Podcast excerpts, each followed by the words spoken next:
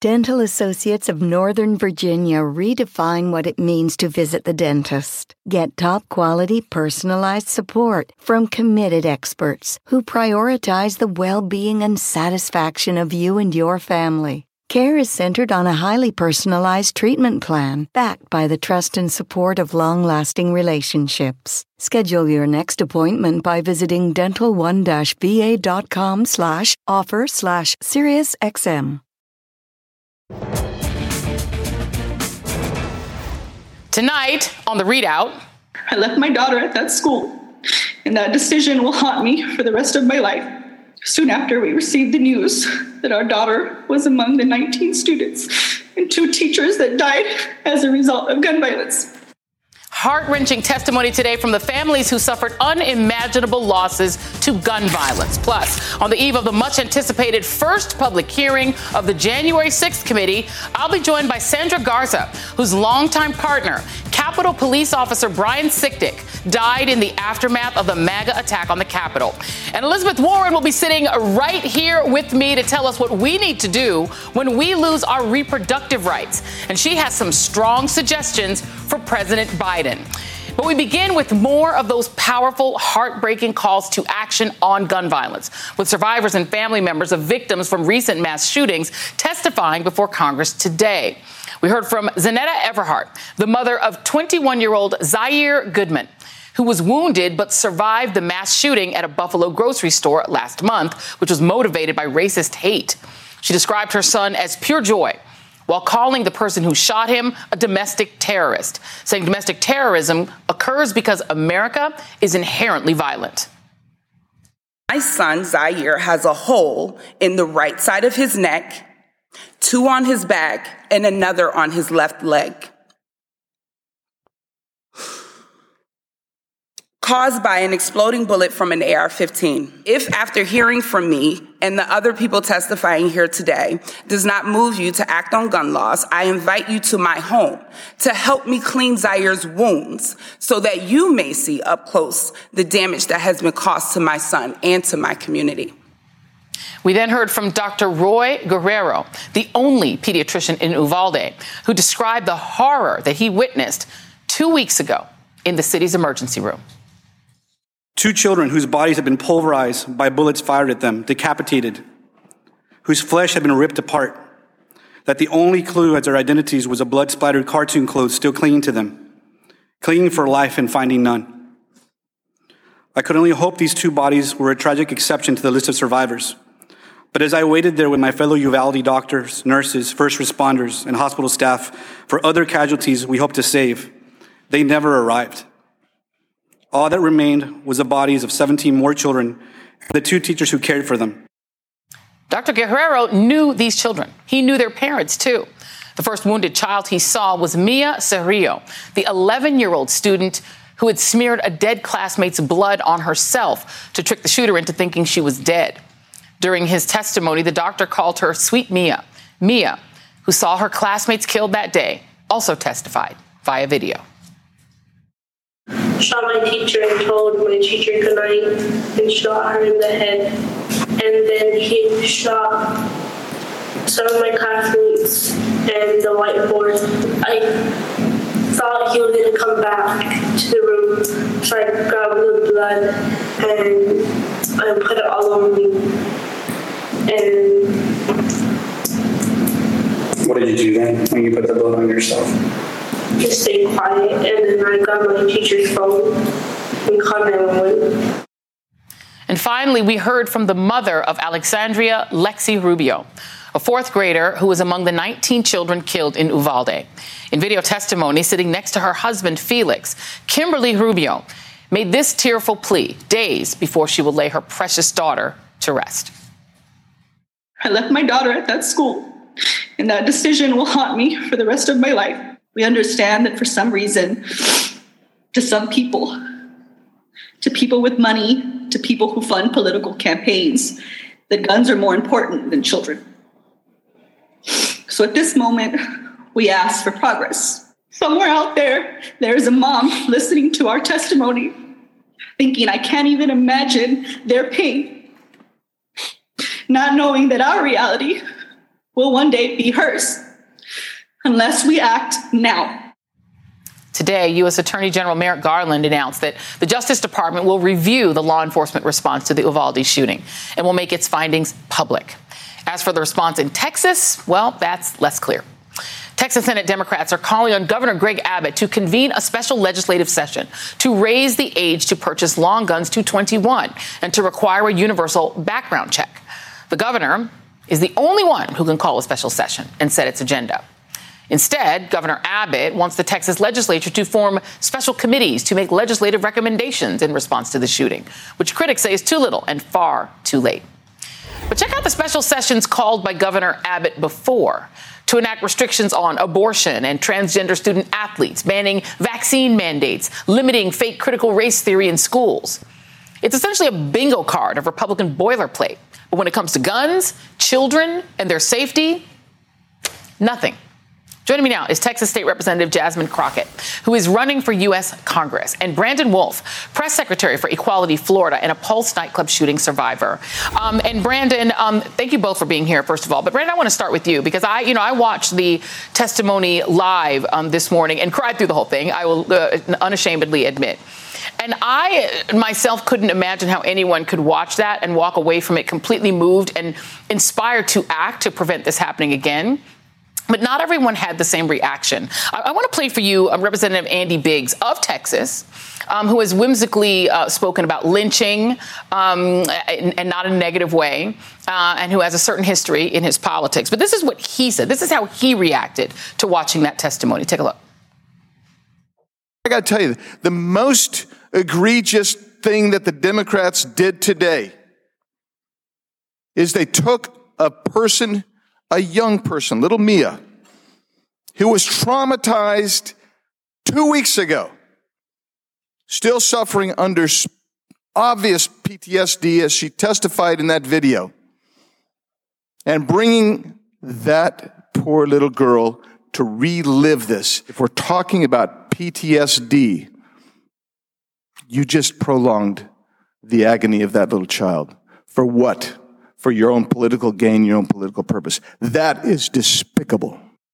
And I guess he's implicating her parents who wanted her to testify, and she did by video.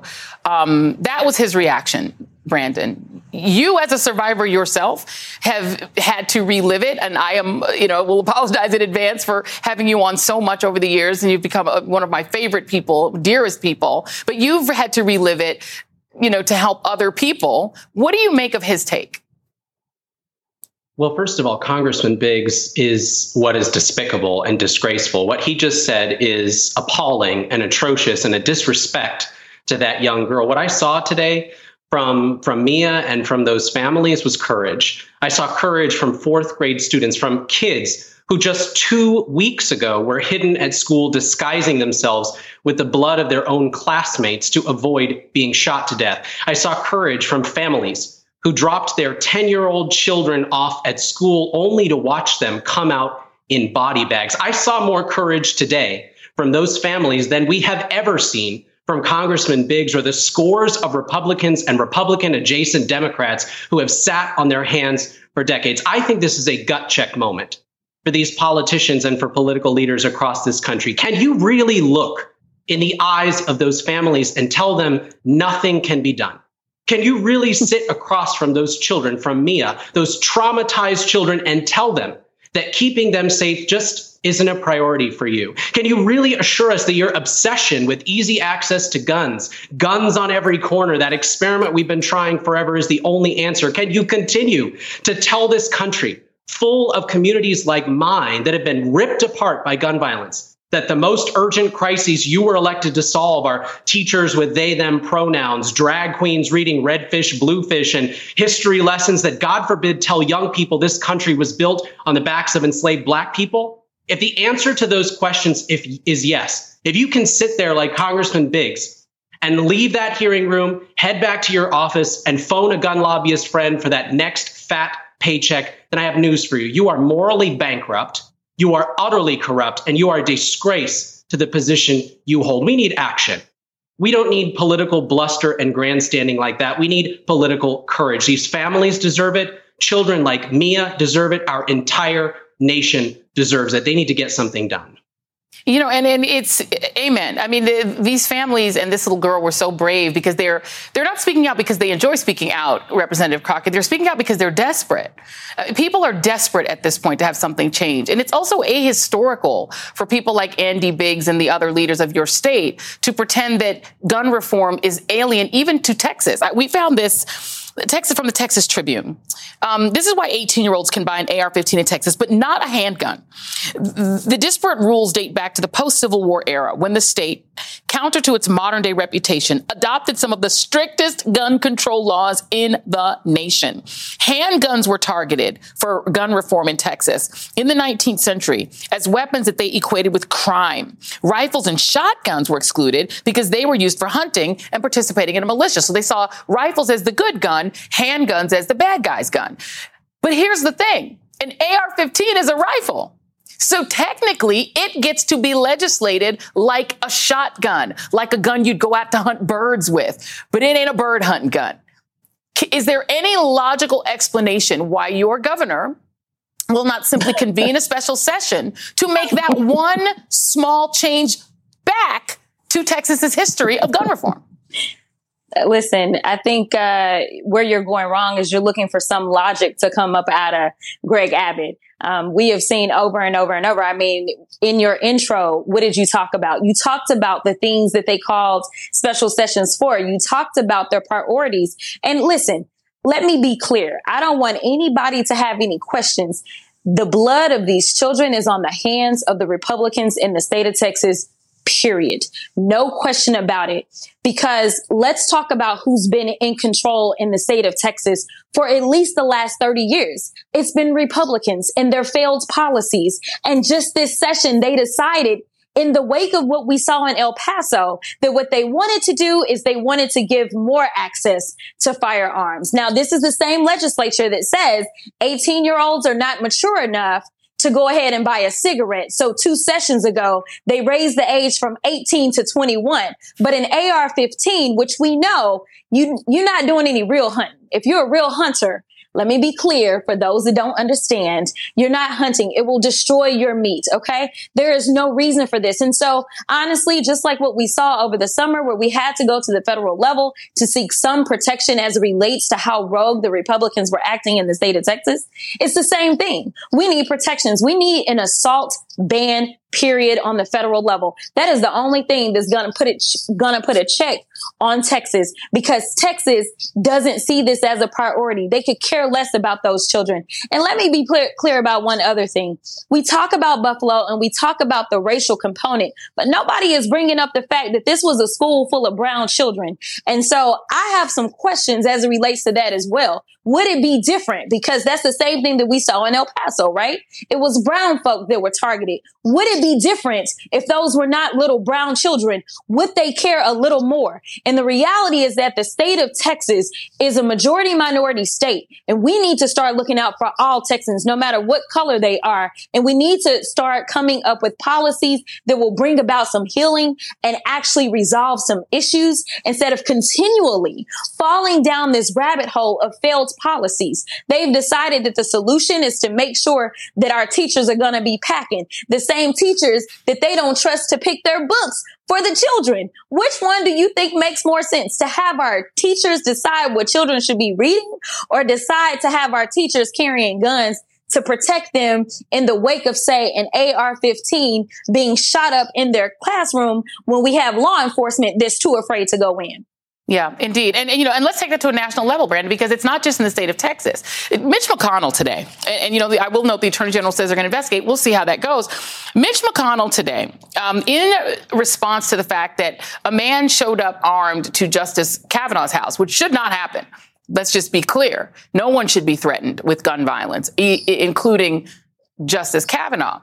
Here was Mitch McConnell's response about the urgency he feels in protecting the precious, his Supreme Court majority, which is the whole point apparently of his career was to have this right wing majority. Here's Mitch McConnell today. This is exactly, exactly why the Senate passed legislation very shortly after the leak to enhance the police protection for justices and their families.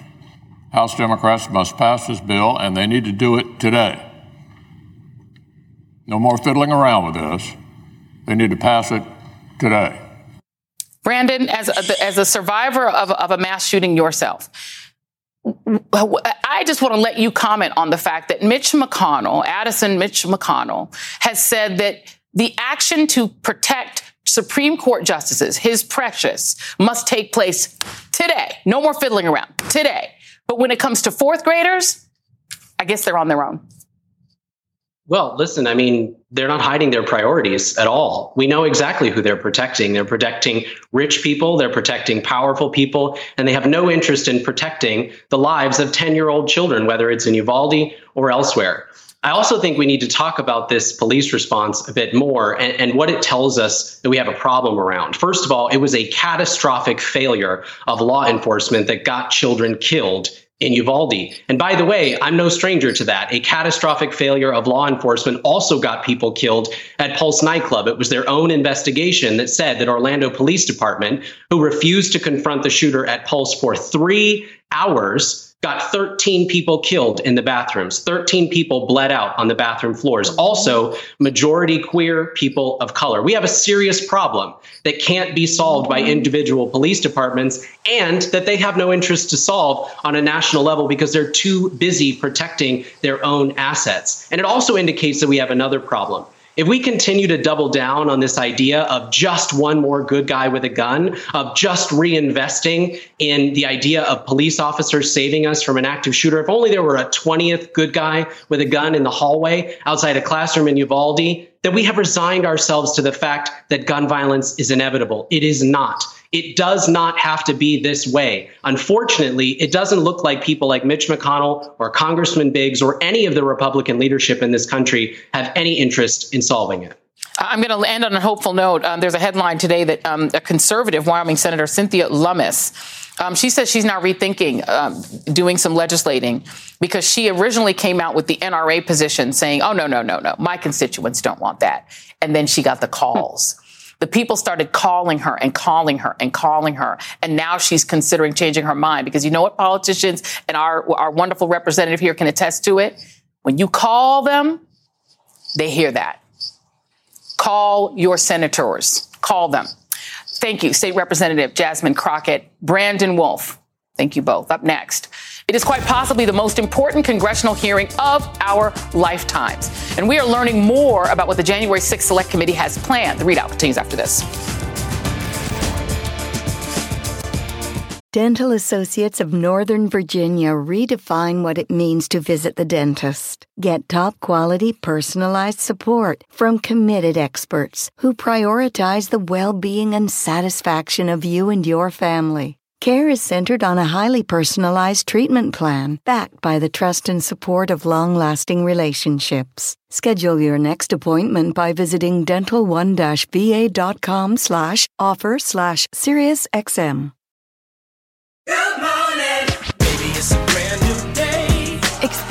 A different tomorrow with Norwegian Cruise Line. Book today and get 50% off your cruise to Alaska, Europe, and beyond. Plus, everyone can enjoy their vacation with free unlimited open bar, free specialty dining, and more. Visit ncl.com, call your travel advisor, or 1 888 NCL Cruise. Offer ends soon. Norwegian Cruise Line, ships registry the Bahamas and USA. Restrictions apply. The rest of my life gonna start today. In just over 24 hours, the House January 6th committee will begin its series of public hearings.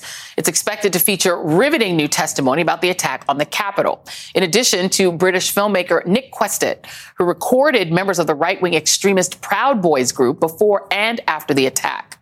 The American people will hear from Caroline Edwards, a Capitol police officer who sustained traumatic brain injury after being assaulted that day. Edwards told the New York Times she suffered speech problems and fainting spells for months after the attack. And last fall, she spoke with NBC's Garrett Haake about what she experienced. What is it for you that sticks in your head? The screaming.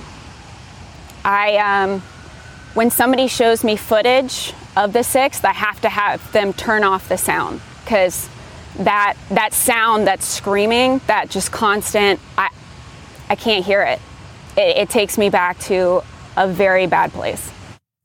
And just tonight, the committee announced a date to hold a third public hearing for Wednesday, June 15 at 10 a.m. With me now, Sandra Garza, longtime partner of fallen officer Brian Sicknick, and Glenn Kirschner, former federal prosecutor. Thank you both for being here. Sandra, I want to start with you first.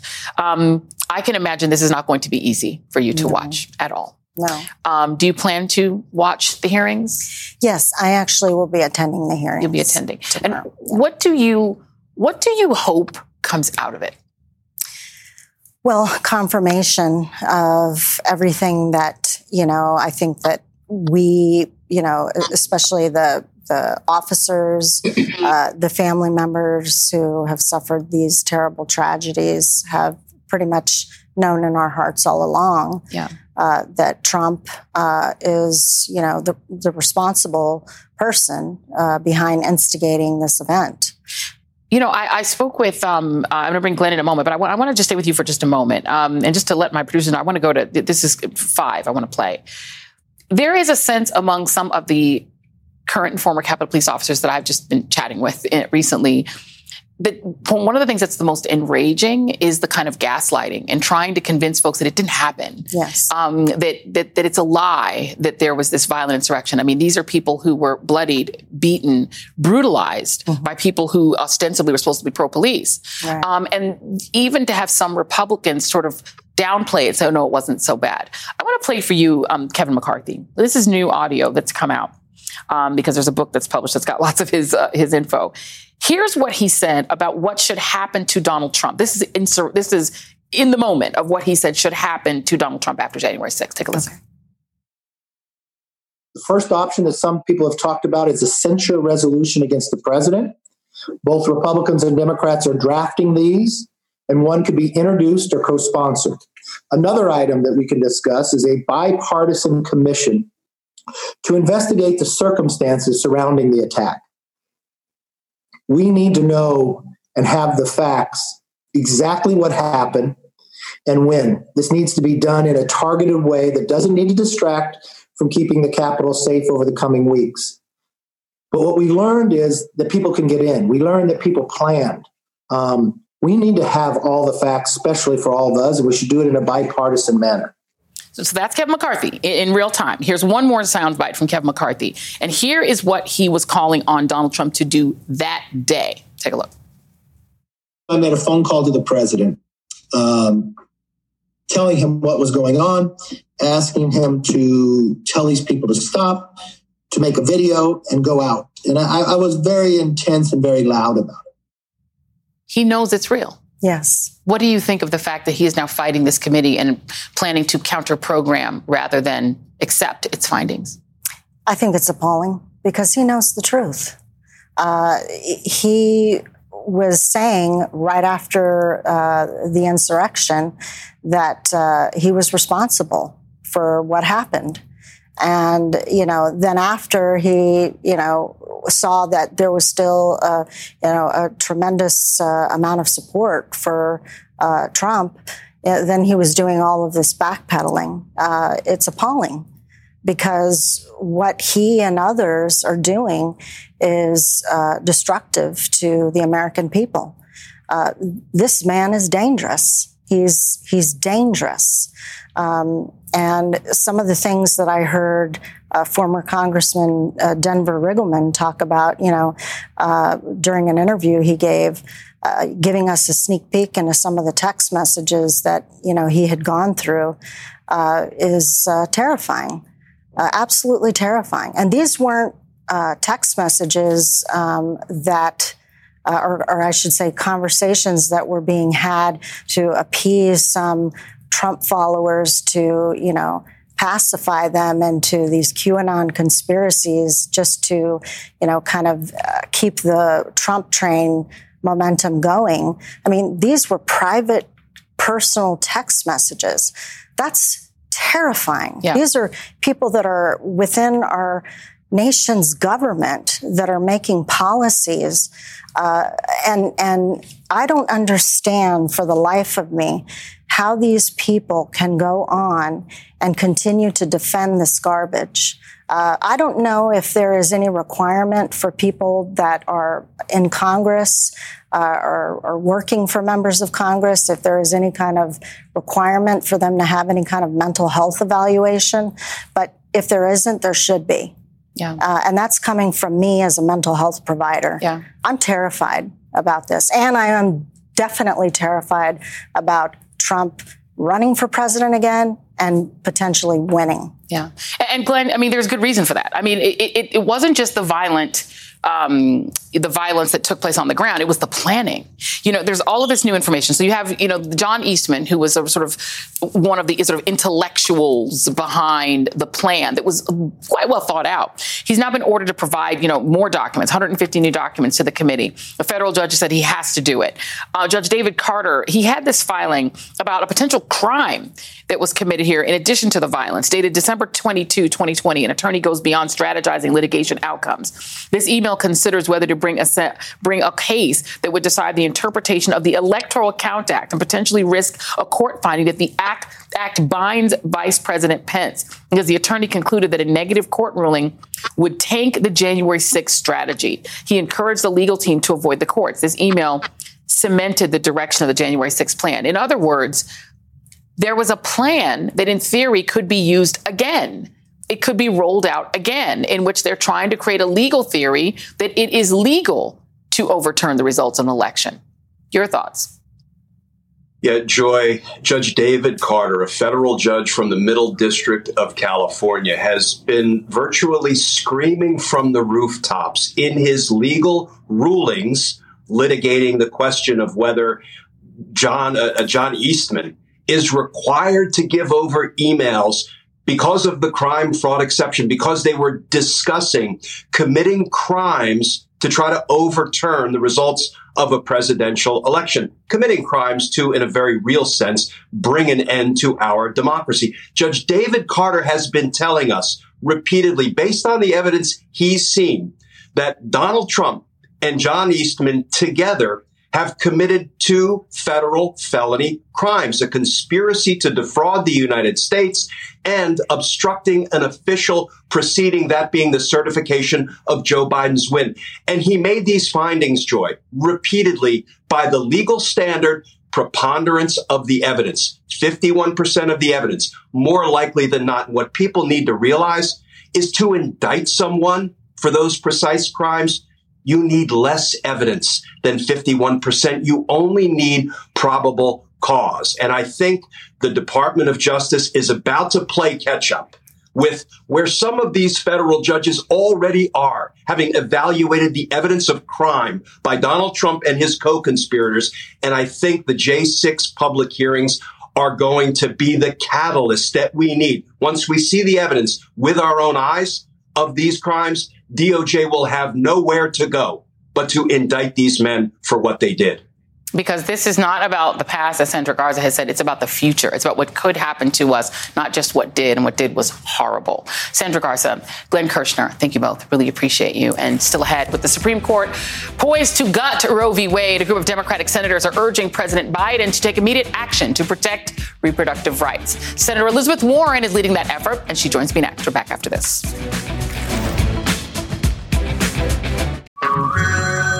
America. It's Ted from Consumer Cellular, the guy in the orange sweater, and this is your wake up call.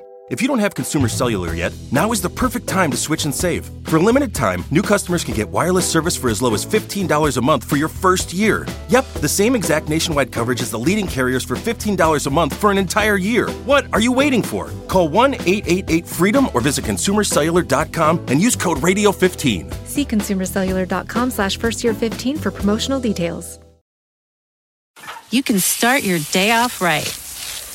When you find a professional on Angie to get your plumbing right first. Connect with skilled professionals to get all your home projects done well. Visit Angie.com. You can do this when you Angie that.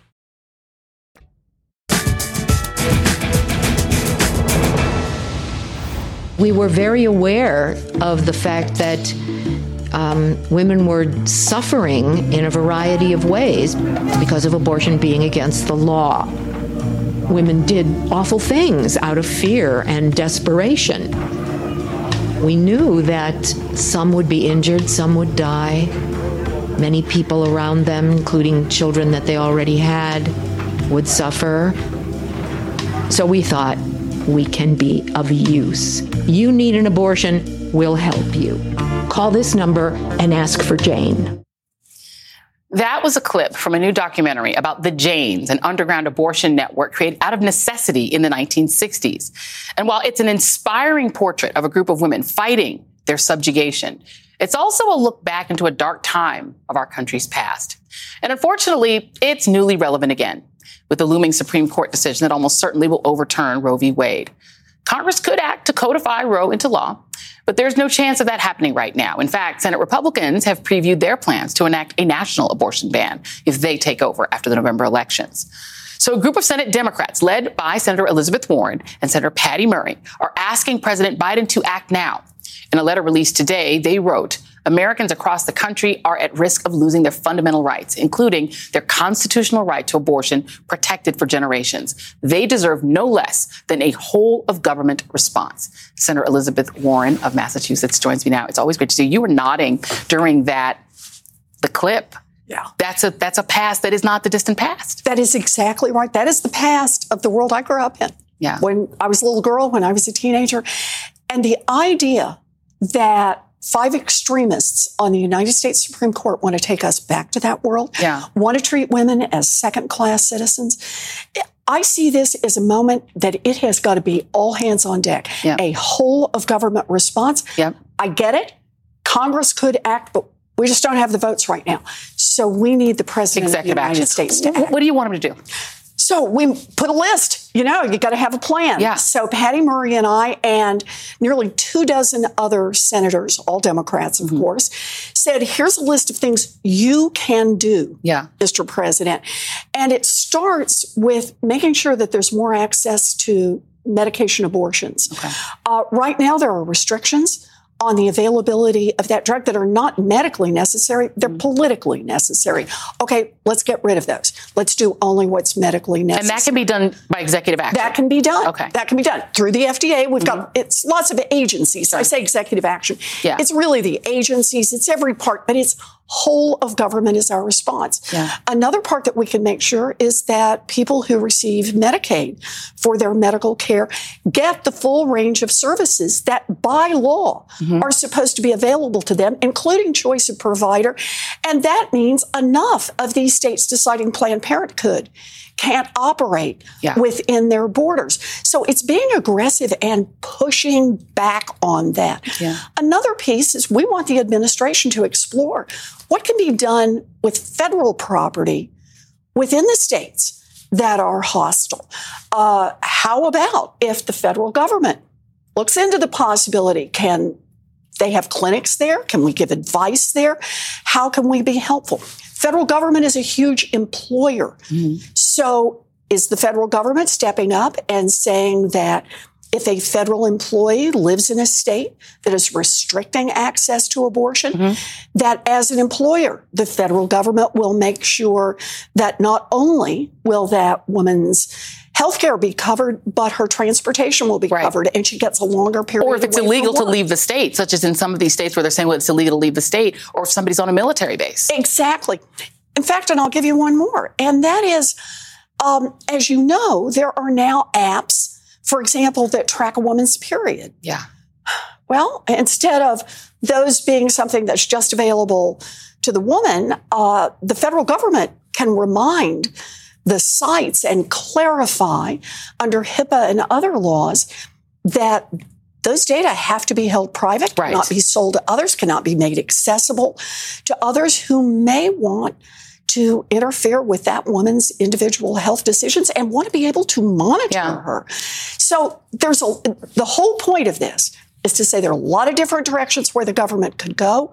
We want to see this administration all hands on deck. This is a five alarm fire. Yeah. We need to be fight, fight, fighting. And, and what has been the response from the administration? Well, we just got the letter to them, so Okay. I want to be fair. Uh, we've just gotten it over there.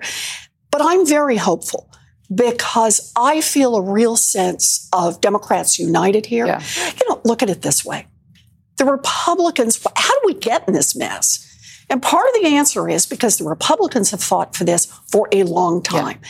They have had a long term strategy to get one extremist after another onto the Supreme Court.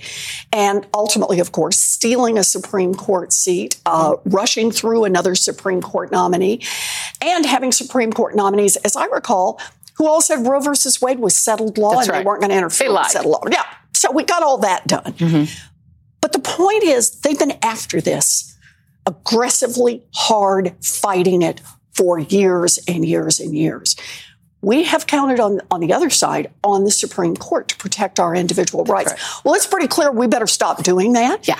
And it's pretty clear right now we better be willing to fight back twice as hard Yeah. as the Republicans fought to get here because this is about protecting all of us. Yeah, indeed. And we don't want to go back to a future where women are having to essentially be in an abortion underground when there's a crisis pregnancy to have to risk your doctor turning you in or some, you know, some religious extremist that knows you're pregnant or people tracking your periods. It truly is not what America is supposed to be in a modern Joy, era. we are not going back. That's not right. now. That's right. ever. Amen. Amen, sister. Appreciate you. Senator Elizabeth Warren. Thank you. It's always a you. pleasure. Always good. Uh, and coming up next, what's the message for Democrats after yesterday's California primary? We'll be right back.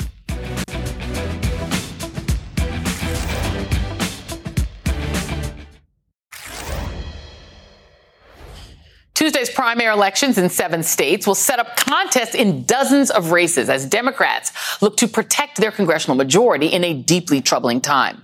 Meanwhile, in the Los Angeles mayor's race, billionaire Rick Caruso, a newcomer to the Democratic Party after years as a registered Republican, will face off against six-term progressive Democratic Congresswoman Karen Bass. Voters in that city say that homelessness, crime, public safety, and housing affordability are their top concerns. Translation? That means rich folks want the homeless encampments gone, and middle class folks want more affordable housing, which is currently unaffordable because of gentrification and income inequality. In a plot twist, Los Angeles Sheriff Alex Villanueva, dubbed by critics as the Donald Trump of LA, will face a runoff in November. He campaigned on hiring more police, cracking down on homelessness, and opposing woke reform efforts. He's also been investigated for allowing his officers to engage in habitual violence and misconduct without consequence and rejecting oversight. He calls that a false narrative. Further north, San Francisco voters recalled reformist district attorney Chesa Boudin, an anger over his, amid anger over his progressive policies at a time of increased anxiety over crime and perceptions that Boudin's policies were making it worse. Mayor London Breed is expected to announce Boudin's replacement in the upcoming weeks, but that person is expected to be a progressive prosecutor too. With me now, Christine Pelosi, Democratic strategist and a DNC member of DNC member in California, and Don Calloway, Democratic strategist and founder of the National Voter Protection Action Fund. Uh, thank you both for being here. Let me play what President Biden said about last night's results. I think the voters sent a clear message last night. Both parties have to step up and do something about crime as well as gun violence. Was that the message, uh, Christine Pelosi, of last night's results? Because they seem to be a little bit kind of not consistently the message. What, what do you think? Well, in San Francisco, where of course we had Speaker Nancy Pelosi win overwhelmingly uh, for another term in Congress, and we had the voters are in a mood. We started a year ago when we had the recall um, lead up to the governor's recall, where people were mad about the lockdowns, they were mad about COVID, they were mad about schools being out, and they really wanted to get some control back. And we said then in the Democratic Party, look, you have to lead with empathy first and party affiliation second. Then we recalled three members of the school board because they were renaming rather than reopening the schools. And then last night we recalled the DA, not because he's a, a, a bad guy. Actually, he's a wonderful defense attorney. But the victims of crime were looking for a little bit more empathy. If you're, uh, you know, some of our moms who lost their kids to gun violence, who were concerned about the lack of prosecution, or the AAPI community who's telling us, look, my grandma can't even go shopping. She's afraid of the violence. You know, the DA can't solve all those problems, but you want a little bit more empathy, and that will be true for his successor as well. You know, Don, and also Don always has a great shirt on. So I think it says "Respect the locals." I think that's what your shirt says. We always have to read your shirt. Um, but I mean, what do you think? Because it, it's it's kind of easy in the Eric Adams era for, and of course Joe Biden's history with the crime bill, et cetera. This is sort of his sweet spot to sort of easy easily say, "Oh, this is a message that Democrats need to be tougher on crime." But it's not clear that that's the whole message. Do you do you think there's a risk of overreading what's happening? Because these are very California specific, community specific, and also America kind of feels kind of crappy overall Yeah. issues. Yeah, these are very, very California, LA, San Francisco specific issues. But if you track what's happening with progressive reform based prosecutors throughout the country, you have to remember a couple of things. First of all, there is zero evidence, and this is perhaps burying the lead here. There is zero evidence that criminal reform policies have led to a spike in crime. As a matter of fact, there's evidence that it's gone the other way. What criminal reform policies do give the opportunity for is for uh, more conservative on crime minded uh, politicians to make real political marks out of these people. You can beat them on these messages. What we're also not leading with, outside of the evidence against saying that criminal justice reform leads to a spike in crime, what we're also not really talking about is the fundamental idea that Chesa Boudin and a lot of these reform minded prosecutors have governed through the pandemic. There has been an infinitesimal spike in property crime, in break ins, and this is the type of stuff that San Franciscans and their Teslas don't like. Sorry, Alexandra. But, you know, they don't like that. These are liberal people. They want women's rights, they want LGBT, LGBTQIA rights, and so on and so forth. But they don't really like homelessness. They don't like tripping over people of color in the street. But homelessness is not necessarily attached to criminal justice reform. By the way, it is not a crime to be poor, and it is not a crime to be homeless, particularly in the time of spiking rent. So, you know, you you've got to recognize as a progressive reform minded prosecutor that this does make you a political mark. But the American people should understand that there's no evidence between reform prosecution and a rising crime. Uh, Let, me start with you and then go back to Christine because this brings me right to the LA mayor's race because homelessness and crime are also big issues in that race. So you have this gentleman Caruso who was a Republican but who's got a, you know has gotten some celebrity endorsements. So has Karen Bass. Let me just be fair; they've both gotten celebrity endorsements because it's become the battle of what you know Kim Kardashian and them versus you know the, the- you know it's it's just it's it's different, but. What do you think that that that the fact that Caruso is ahead at this point? What does that mean, and how do we read that?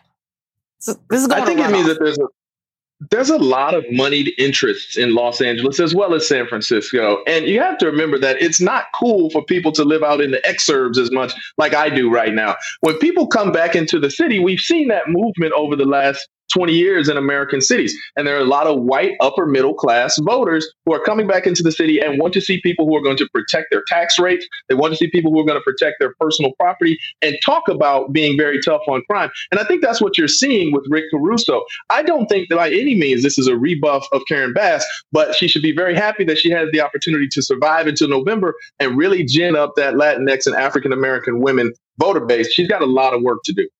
You know, and you know, Christine, California is an interesting state because it's it is a majority minority state, but the majority, you know, are Latino. Um, African Americans are only about six, seven, eight percent of the population. I think about nine, maybe percent of the population. There's a large Asian American population. It's a complex state, and it's sort of a state that looks like our future in this country.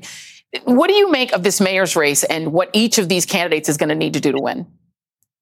Well, Karen Bass, uh, first of all, she's not going to have $40 million to spend like Rick, Rick Caruso. So, how did he make the runoff with 41%? Um, almost a million dollars a point. That's how. That's number one. But she is the author of the George Floyd Policing um, Act, which passed the House and is the basis for the president's executive order that shows a model of how she would govern LA. She's a consensus builder. She started three or four nonprofits and lifted a lot of people up. So people love Karen Bass. She's very, very popular. She'll do well. And his, uh, you know, his consultants need to stop with the Willie Horton Jr. effect of darkening her face in ads and things like that and trying to scare people um, because I, I just think that's the, it's it's racist, it's sexist, it's wrong.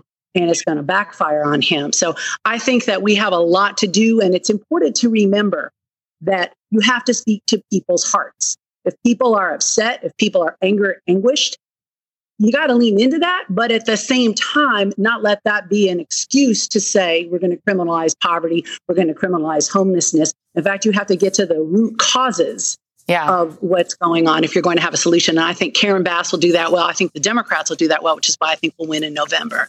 All right, we shall see. Uh, great panel. We'll have you, guys, have you guys back to talk more politics. We love Cali politics too. Uh, Christine Pelosi and Don Calloway, thank you very much. We'll be right back. Be sure to join me and my sister colleague friends Rachel Maddow and Nicolle Wallace tomorrow for live gavel to gavel coverage of the first public hearing of the January 6th Select Committee. We'll be joined by Congressman Adam Schiff, Capitol Police Officer Harry Dunn, Claire McCaskill, Ari Melber, Chris Hayes, Lawrence O'Donnell. Our coverage of this historic hearing begins tomorrow night at 7 p.m. Eastern here on MSNBC. Do not miss it. That is tonight's ReidOut.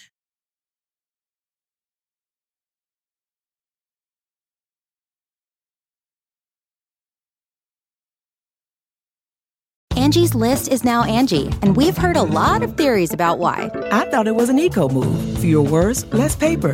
No, it was so you could say it faster. No, uh, it's to be more iconic. Must be a tech thing. But those aren't quite right. It's because now you can compare upfront prices, book a service instantly, and even get your project handled from start to finish. Sounds easy. It is, and it makes us so much more than just a list. Get started at Angi.com. That's A N G I, or download the app today.